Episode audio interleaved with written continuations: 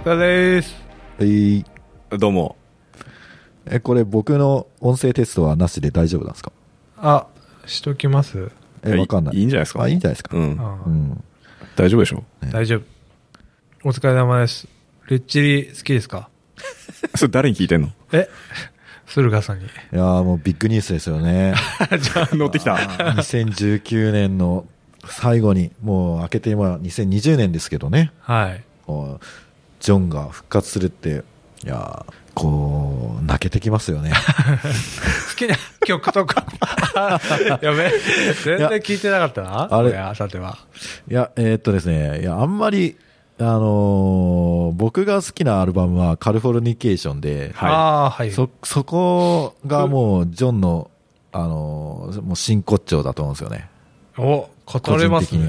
え、ど、どういうとこ、こあとですか？の、ジョンのギターは、泣きのギターなんですよ。そうっすね。そうっすね。よくわかってる。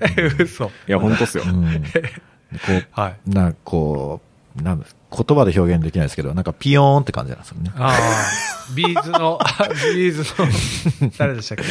松本？松本、うん。みたいな感じ。いや、それはちょっと、あのー納得はいかないんで、ちょっと違う、違いますけど。なんすかね、ねあの、結構枯れた音っていうか、ブブルージーな感じなんですよ。そうなんですよ。うんそうなんだ。そう。で、なんかこう、ドラッグでボロボロになったジョン・フルシアンテがこう、レッチリに復活して、どんなサウンドを鳴らすのかなって思ったら、そう、枯れた泣きのギターでですね。ああ、ね若いのに。まだカリフォルニケーションの頃は、やっぱ、こう、抜けてないんですよね、こう、ダメだった感が。ああ。で、まだヘナヘナなんですよ、やっぱ。はいはい。プレイが。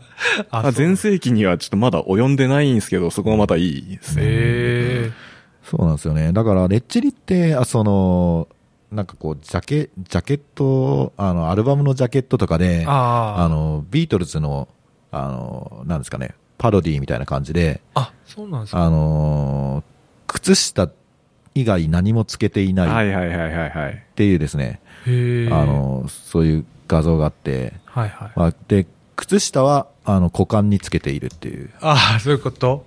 それをあの、アビーロードのやつでですね、へえ。やってるっていうですね、まあまあ、じゃあ、本当に、ビートルズ好きなんですね。うん。うん、これでも好きなやつに見えますか？これ いやいや、まあ、完全ふざけてますよね、これ。ま演出者ですよねジャケットだけ見ると。で、まあ、こう、まあ、こんな感じで、イケイケでマッチョで、はい。な、えー彼らが、こう、まあ、ドラッグとかで、こう、体をですね、こう、やられつつ、はい。こう、枯れていくった、その作品がですね、ちょっと、なんか、すごく良かったなっていう。うん。ロックスターと薬の問題は、うん。切って切り離せ。そうですね。だから僕、あの、ジョン・フルシアンテがいないレッチリはなんか、うーんって、そんなああ、聞いに響かてなないですよねかったんです。ね。なんかレイ、レイジ・アゲインスト・ザ・マシーンも、やっぱザック・デラ・ロッチャがいないと、もうレイ、レイジーじゃないんですよ。うそうっすね。その、ジャックは何のパートですか？あの、ボーカルというかラップの人なんですけど、マークさんマジで知らなかった。いや、そうなんですよ。ザそうですね。あのー、レイジはザック・デラ・ロッチャ抜けた後にオーディオスレーブってバンド組んでんですよ。あのザック以外全員同じメンバーで ボーカルだけ違うっていう。はぶられてるじゃないですか。あはぶられてるか、ザックが脱退したんでまあ仕方ないんですけど。まあ、ボーカルがね、やいないとあの、別物ザックがいないと、ただのヘビメタバンドなんですよ。うん、そうですね。そうなんですね。異常に演奏がうまいだけのなんそうか。だメなんか ッセージ性が失われる？うーん、まあ、そうですね。まあ、と、あの、ギターの、あの、黒人系のトム・モレドっていう人は、その、すごい政治的、あの、ハーバードの政治学を専攻してドエっていうリートじゃないですか。そうなの、めちゃくちゃ頭いい人で、だから、まあ、その辺の政治性がですね、あるって、で、かつザック・デラ・ロッチャは、まあ、西海岸の方、カリフォルニアの方の、はい。まあ、そういう移民とかがはいはい。いるようなところで育って、もう、えーこの道の向こう側は裕福な白人が住んでるエリアで、自分たちはなんか貧乏なエリアに住んでてっていう、もうこう、なんですかね、こうアメリカの、そういう、闇みたいな。そう、の中で生活していた人なので、やっぱりこう、もう説得力が全然違いますよね。よくバンド結成しましたね。ね。そこで出会いましたね。うん。結構やっぱみんな聞いてんすね、洋楽。な、なんで聞かないんですか、逆に？うんなんで聞かないのかなっていう、逆の疑問しかないですね。あ、まあ、そうか、俺何聞いてたんだろう、この時代。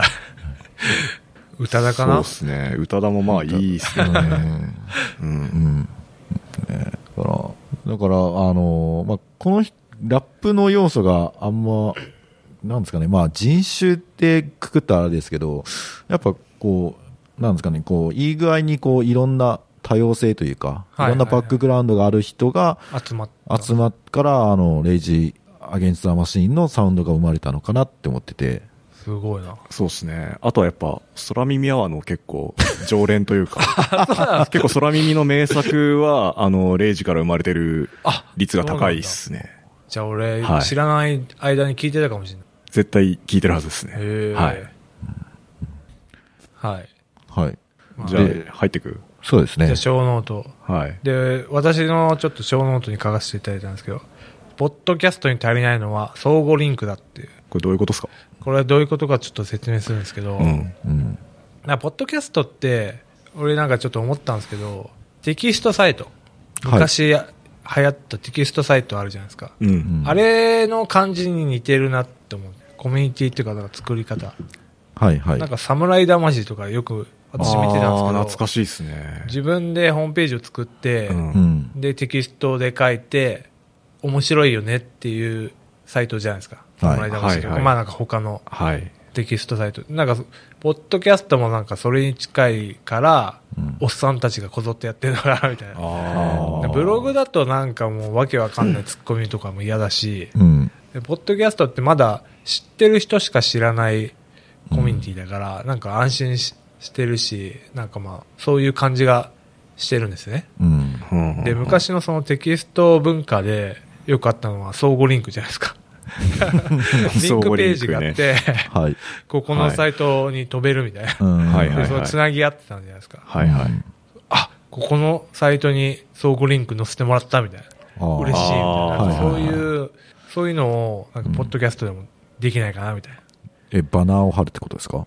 バナーとかではなくて、なんか、ポッドキャスト内で違うポッドキャストへのリンクを、ああ、お、最近これ聞いてんだよ、みたいな。みたいなとか、でも、まあそこ、演者を交換するとか、相互リンクになるのかな。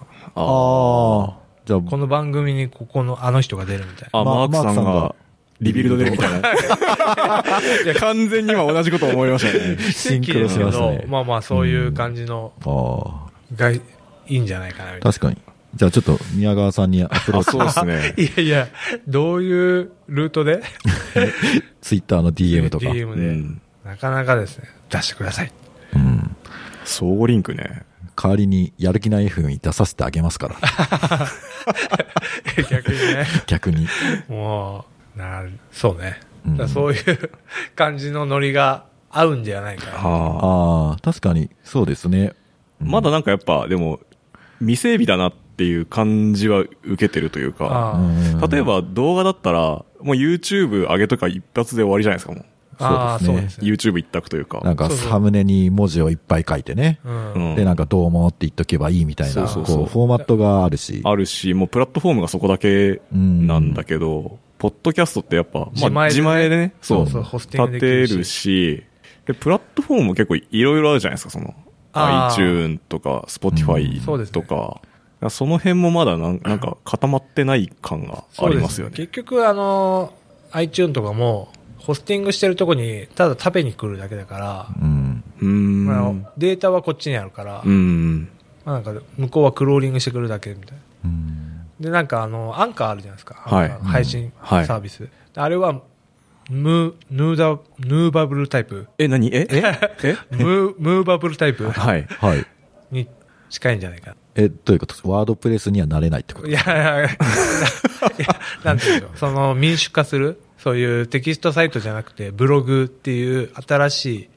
概念みたいなやつを提示するプラットフォームなんじゃないか。あれ、アンカーは、アンカー自身が音声ファイルはホストするんでですか？すね。あで、ーなんで、それを元に iTune とかにうん食わせに、はいはいはいはい、だはい。と思うんですよね、登録。だからアンカーが多分 YouTube 的なポジション狙ってんすかあね、きっとう。んどういう形になるのがいいのかわかんないですけどね。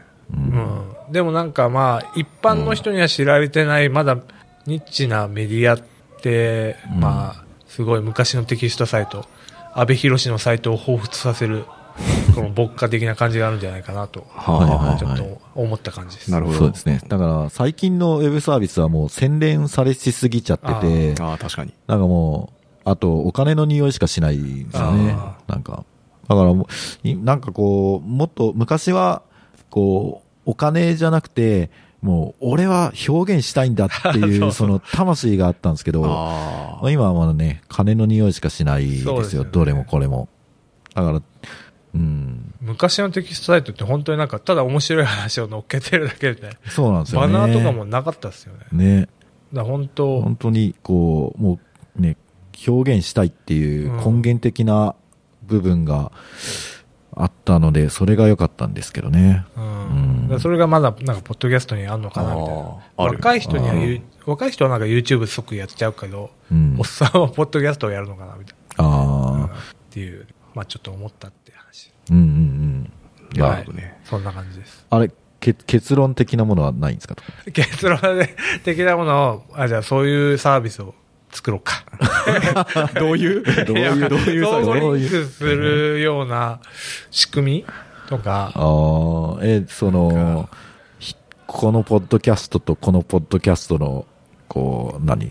うん。人を入れ替えてみたいな、そういう手手配みたいな。めっちゃアナログっすね。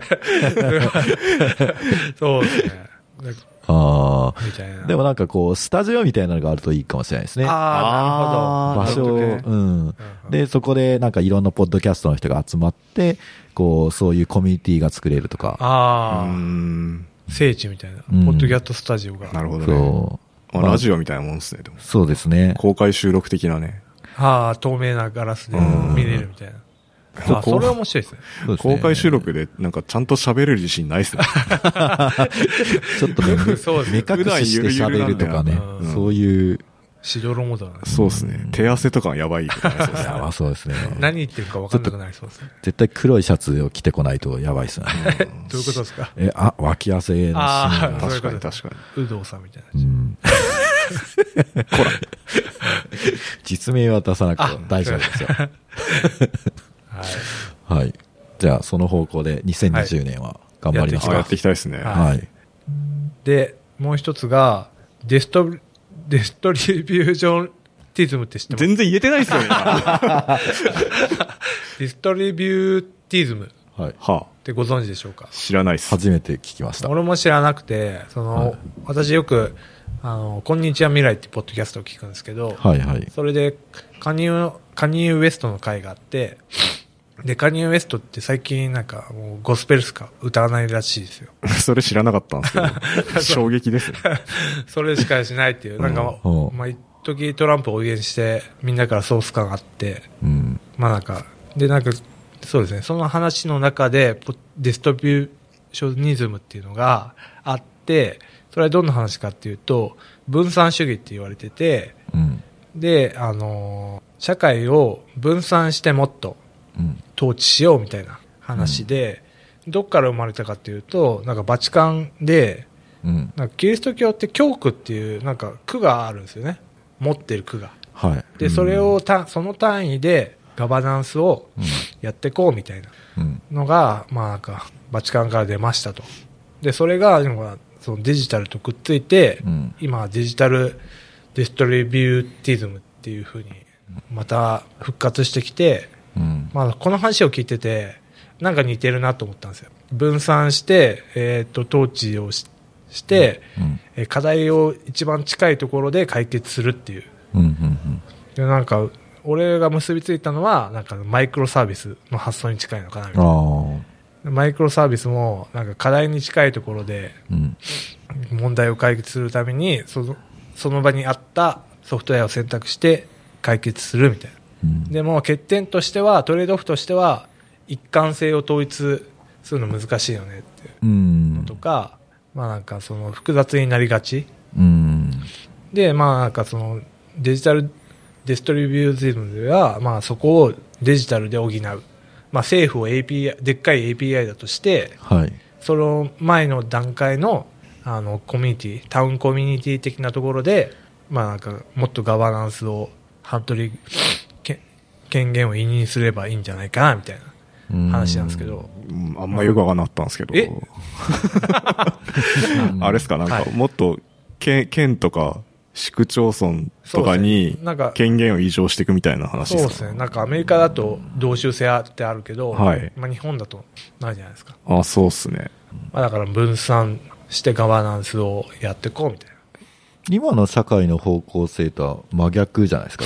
な。あ、中央集権的そうですね。もう今はどんどん政府が情報をどこも握ってって、うんうんうん。なんかもう国民の情報をどんどん収集してみたいな、まあ中国とか、まあアメリカも多分そうでしょうけど、うんうんうんだからまああとヨーロッパのエストニアとか IT 立国って言ってるけど、まあそういうことじゃないですか。うんうんうん。なるほど。うん。だから、その辺を、じゃあどう、どういう単位であれしていくんですかね。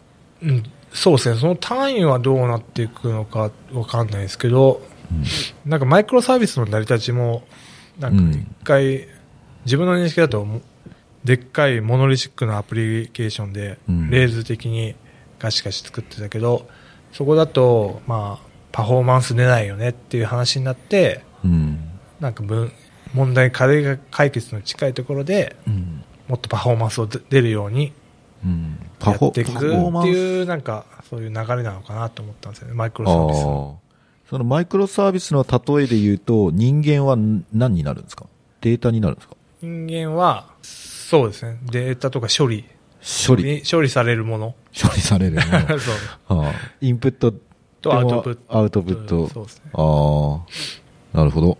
なんか、えーっと、なんか、地域コミュニティって日本だと、その、昔だったら、そこに住んでて、そこでし完結する。引っ越すにしても、地域を、まあなんか似たようなところに引っ越して、コミュニティを形成して、そのじ地元に貢献すれば、リターンも自分なりには大きかったと。はいはい。でもそれは、なんか結構崩壊して、うん。いろんなとこに行って、地域にコミットしても、リターンを自分に帰る頃には引っ越しししてるかもしれないから、うん。まあそういう地域コミュニティってなんか数ってきてると思うんですけど、うん。でもそれだと、なんか政府の、大きな政府が強くないといけないから、うん。その API を持って手前でやれば、うん。社会をフレキシブルに対応できるんじゃないかみたいな発想だと思うんですよね。なるほど。なんか、うんわかんないですけど、僕は今の話だと、はいなんか、地方の有力権力者がは、いこう、その地域の人たちをこう、牛耳って、はいその人の言うことを聞かないと、その、な、エリアでは生きていけないみたいな、そういう、ちょっと中性的なディストピアな それはもう、あれじゃないですか、北斗の剣のあ、そうそうそう。みたいな。もうそういう感じになるんじゃないかな。なんかね、圧政、圧政だとで。多分その、なんか分散した地域ごとに、こう、暴力装置を持つことになると思うんですよ。ああ、まあ、警察とか、まあ、軍みたいなものを。できっとそういうことっすよね。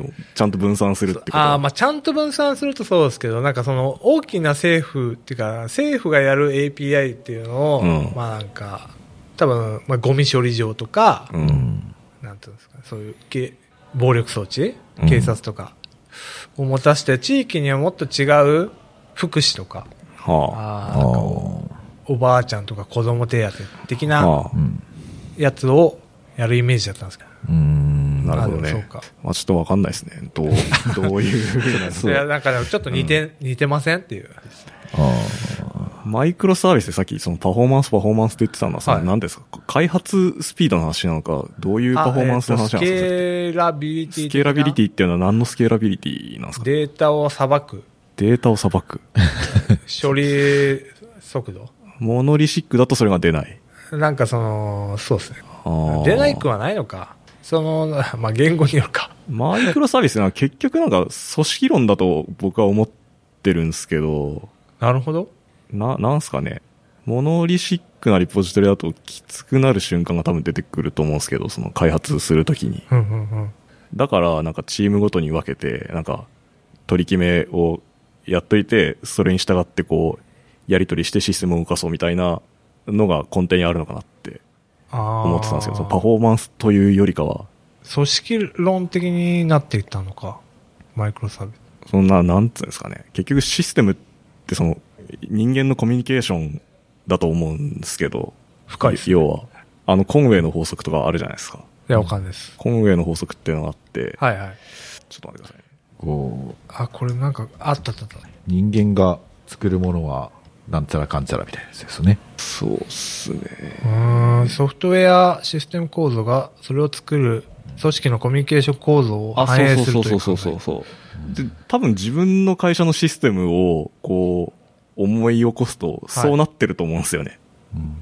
うん。なんか、そそんなことってないですか？だから、あー結構なんか、ああ、確かにな考えてこなかったけど。あーなるほど。なんかそのチチーム間というか組織間のコミュニケーションを反映してると思うんう。ですよね、システムって。マジか。そうかもしれない、言われてみると。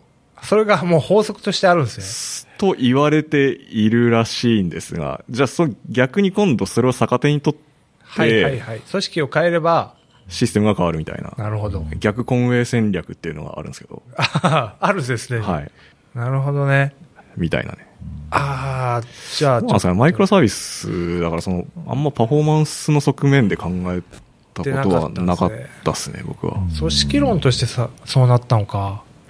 だとするとやっぱガバナンスっていうか、まあ統治の仕方、違うか。まあ、ちなみに、ローマ帝国も、はいあと、モンゴル帝国はい。も、最終的に、あの、分割統治していって、はい転んでいってますから。なあんか、そうなんですよ。異常ししすぎて、衰退しちゃったんですよ。そうですね。だからまあ、うーん、まあ、権力がいい具合に分散してればいいんでしょうけど、うんまあ、権力を複数持つっていうことは、それだけいさかいも増えるんじゃないかなっていう。ああ、記録経営の取り合いみたいな風になってうん、効率的ではないよねって話。そうですね。まあ、特権を与えるっていうのはいいと思うんですけど、まあ、僕は個人的には、まあ、人が自由に移動できる社会がいい社会かなって思ってて、うんうんうんなので、まあ、そのデータを人に例えると、もう、そのデータが自由にいろんなサービスを行き来できるっていうシステムがいいサービスなんじゃないかなっていうのはなんとなく思ってます。なるほど。エストニア。エストニア、まあ、エストニアみたいな、感じではなくて、もっとち、あの、生き生きできる。そうですね。まあ、それがどうやって実現できるかっていうのは多分人類の課題なので、はい。ここで話すにはテーマが大きすぎるのではないかと。そうですね。すいません。壮大な話好きだからね。そうなんですよ。マークさん結びつけて。じゃあ、テッドちゃん読ん読んでください。あ、そうです。もしかしたら 戻ってきた。ちょっと分散主義はね、注目、今注目してるうん感じです。うんはい。はい。で、最後なんですけど、ネットフリックスまあ見てないということだったんですけど、私見ててですね、はい。アイリッシュマンっていうのがあるんですよね。え、どんな話？なんだっけ、スコセッシでしたっあ、けそうですね。スコセッシと、あの、ロバート・デ・ニーロの。まあ、往年のコンビがはいはいはい作った映画なんですけど、まあ、内容的には、えーっと、まあ、ギャングものなんですよね、スコセッシなんで。で、3時間30分ぐらいあるんですよ。うん。で、え、映画？映画ですね。長くないですか？めちゃ長いですよ。で、トイレ休憩がないとダメだ。確かに。まあそうですね。まあでもネットフリックスなんで。まあネット、ー そう。で、出てるのが、えー、ロバート・デ・ニーロ、アルパチーノ、はいはい。はいはい。ジョー・ビシ。これは、じゃあ、ゴッドファーザーってことですか？そうなんですよ。うんと、えーっと、ゴッドファーザーっていうかギャングものっすね。なんか、この主人公はロバート・デ・ニーロは、うん。なんかアイリッシュ系の人で、ほギャングっていうなんかまあイタリア系じゃないですか。う。はい。で、アイリッシュマンロはバート・デ・ニーロとか、どう、名前からもう、イタリア系なのに、あえあえてアイリッシュ系をやるっていうチャレンジングなキャスティング。まあまあそこはチャレンジングなんですけどはい、で、そんな感じでやってて、えーっと、その、フックアップされるんですよね、このギャングの一フ人に。フックアップ？あの、トラック運転手をしてて、はい。お前いいじゃんみたいな。憎い横流ししろよみたいな話で 持ちかけられておう、やろうやろうっつって、で、なんかやったら、まあ、なんかお前いいじゃんって言って、で、フックアップされて、な、登り詰めるんですけど、もともとは仇だった人が、そうですね。こう、ギャングにちょっと一緒やろうぜって誘われてっていう。はい。えで、えーっと、で、なんだっけ？アルパチーノが、ちょっとね、名前忘れちゃったんですよ。労働組合の一番偉い人。ーえ、アルパチーノもアイリッシュ系なんですか？アルパチーノはどうだったっけ？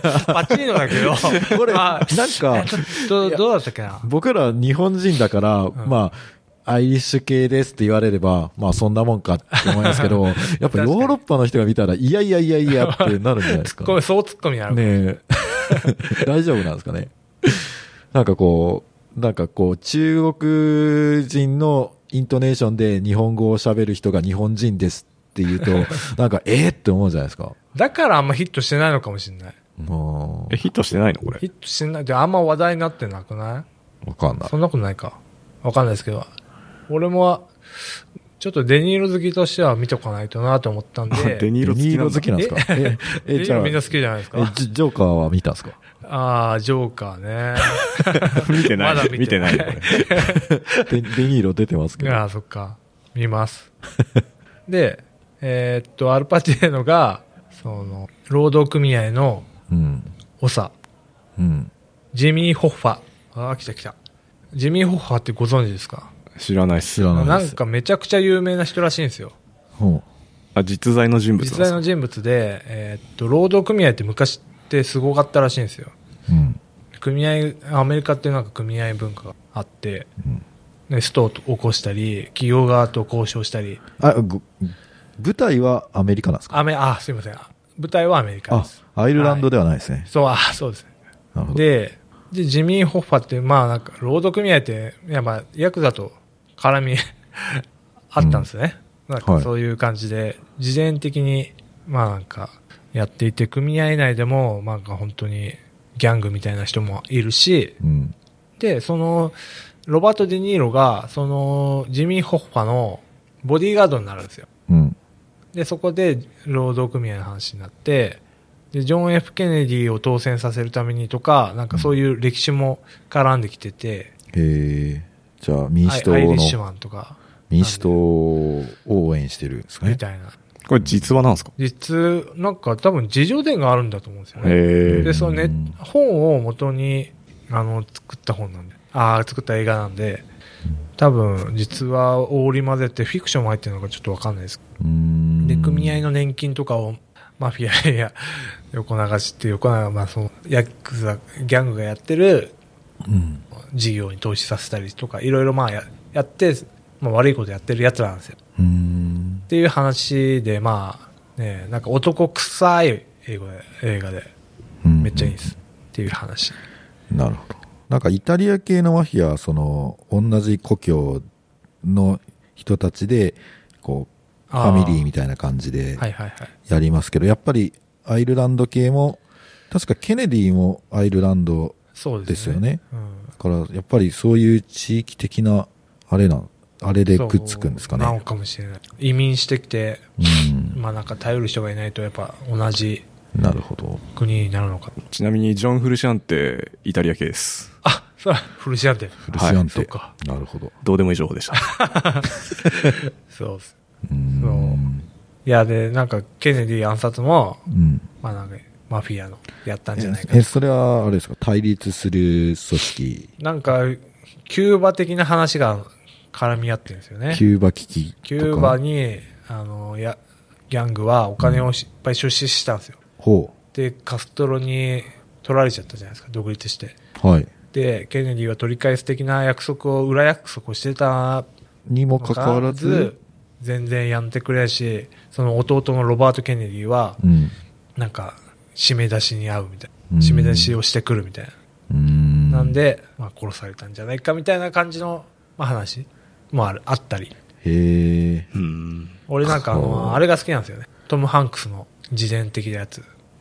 アメリカの近代史を。あああ、えーフォレストガンプあ。はいはいはい。フォレストガンプ好きなんで、まあ、それに近い感じの裏社会的な。なるほどね。うん、まあどうでもいいですけど、その、はいどうせ殺すんだったらカストロを殺せばよかったなって思うんですけどね。あ、まあ確かにそうですだ。か大統領を殺しても、なんかね、なんか、じゃあ次の大統領がお前の言うことをああ。っ聞くとは限らないのに、まあ、ね、っていうですね。はい。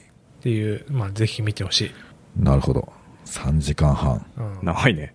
で、ちょっとね、は、まあ、途中で全然やめれるんで、なんか、区切りもあるんで、じゃあちょっと、ここまで見て、でも意外と見ちゃうんで、ちょっと30分刻みで Google カレンダーにちょっと予定入れておきます。ああ。絶対見ますね、それは。絶対見る確かに。まあそういう話ですね。うーん。はい。私からは以上です。なるほど。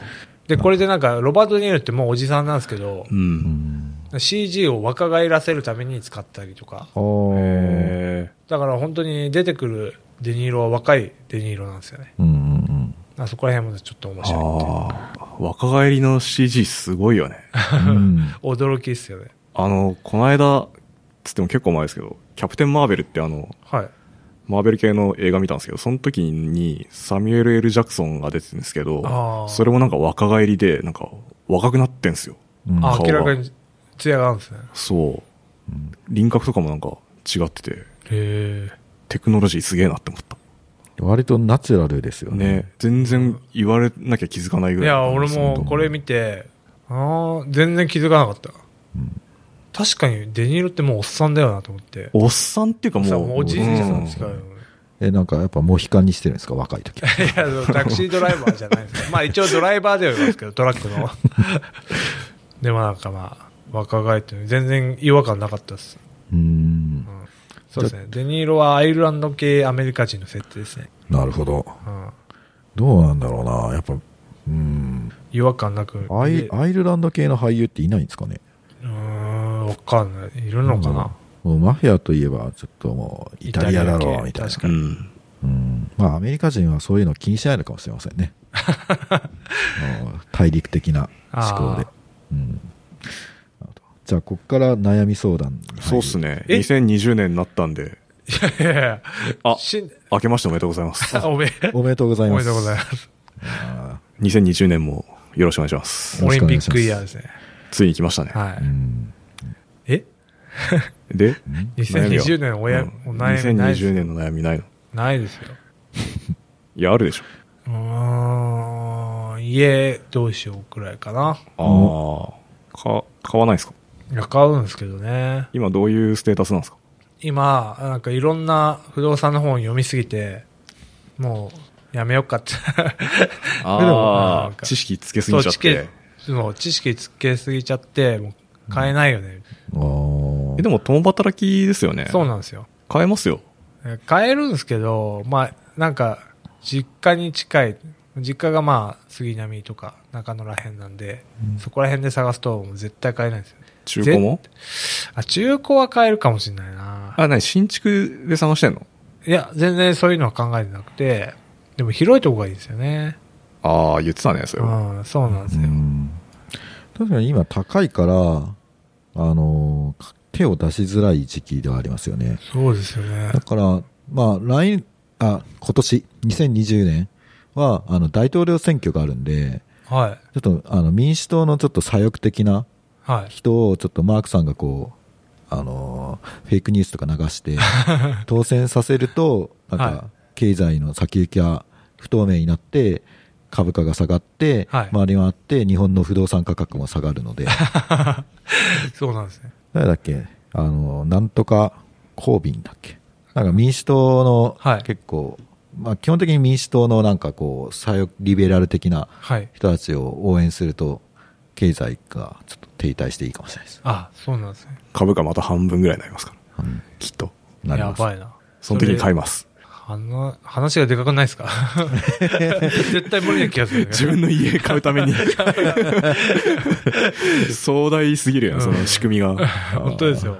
そうそうですね。カイジの沼ぐらい壮大っす。ビル傾ける。その発想はないわ、みたいな。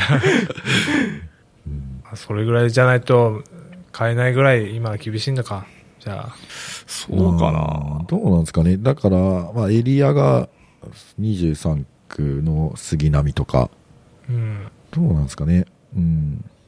やっぱり、あれですよ、もう、その、築30年とかのやつを買って、はいリノベするっていうのが一番コスパがいいんじゃないですか。ああ。いや、それもね、リノベの本も読んだんですけど、いろいろやっぱ大変なんですよね。まうん、まあそう、そうなんですよ。リノベね。最近リノベの YouTube を見てるんですけどね。安い、あの、一軒家を買って、うん自分で全部フルでリノベするって。はいはいはい。いやー、ちょっとなーまあそうっすね。どこをトレードオフするかですよね。う。うんん。そうっすね。やっぱどっかは妥協しないといけない妥と思うんで協しないとですよね。何を妥協するかって感じですかね。本当ですよ。てか今の新築マンションって、激狭なんですよね。ですよね。なん、こんな、LDK が12畳でとか、うん。これはもう LDK と呼んでいいのか。ちょっと法律で LDK の定義を決めた方がいいんじゃないかって 勝手に思ってるんですけど。そうな。うんなんか狭いとね、泣いちゃうんですよ。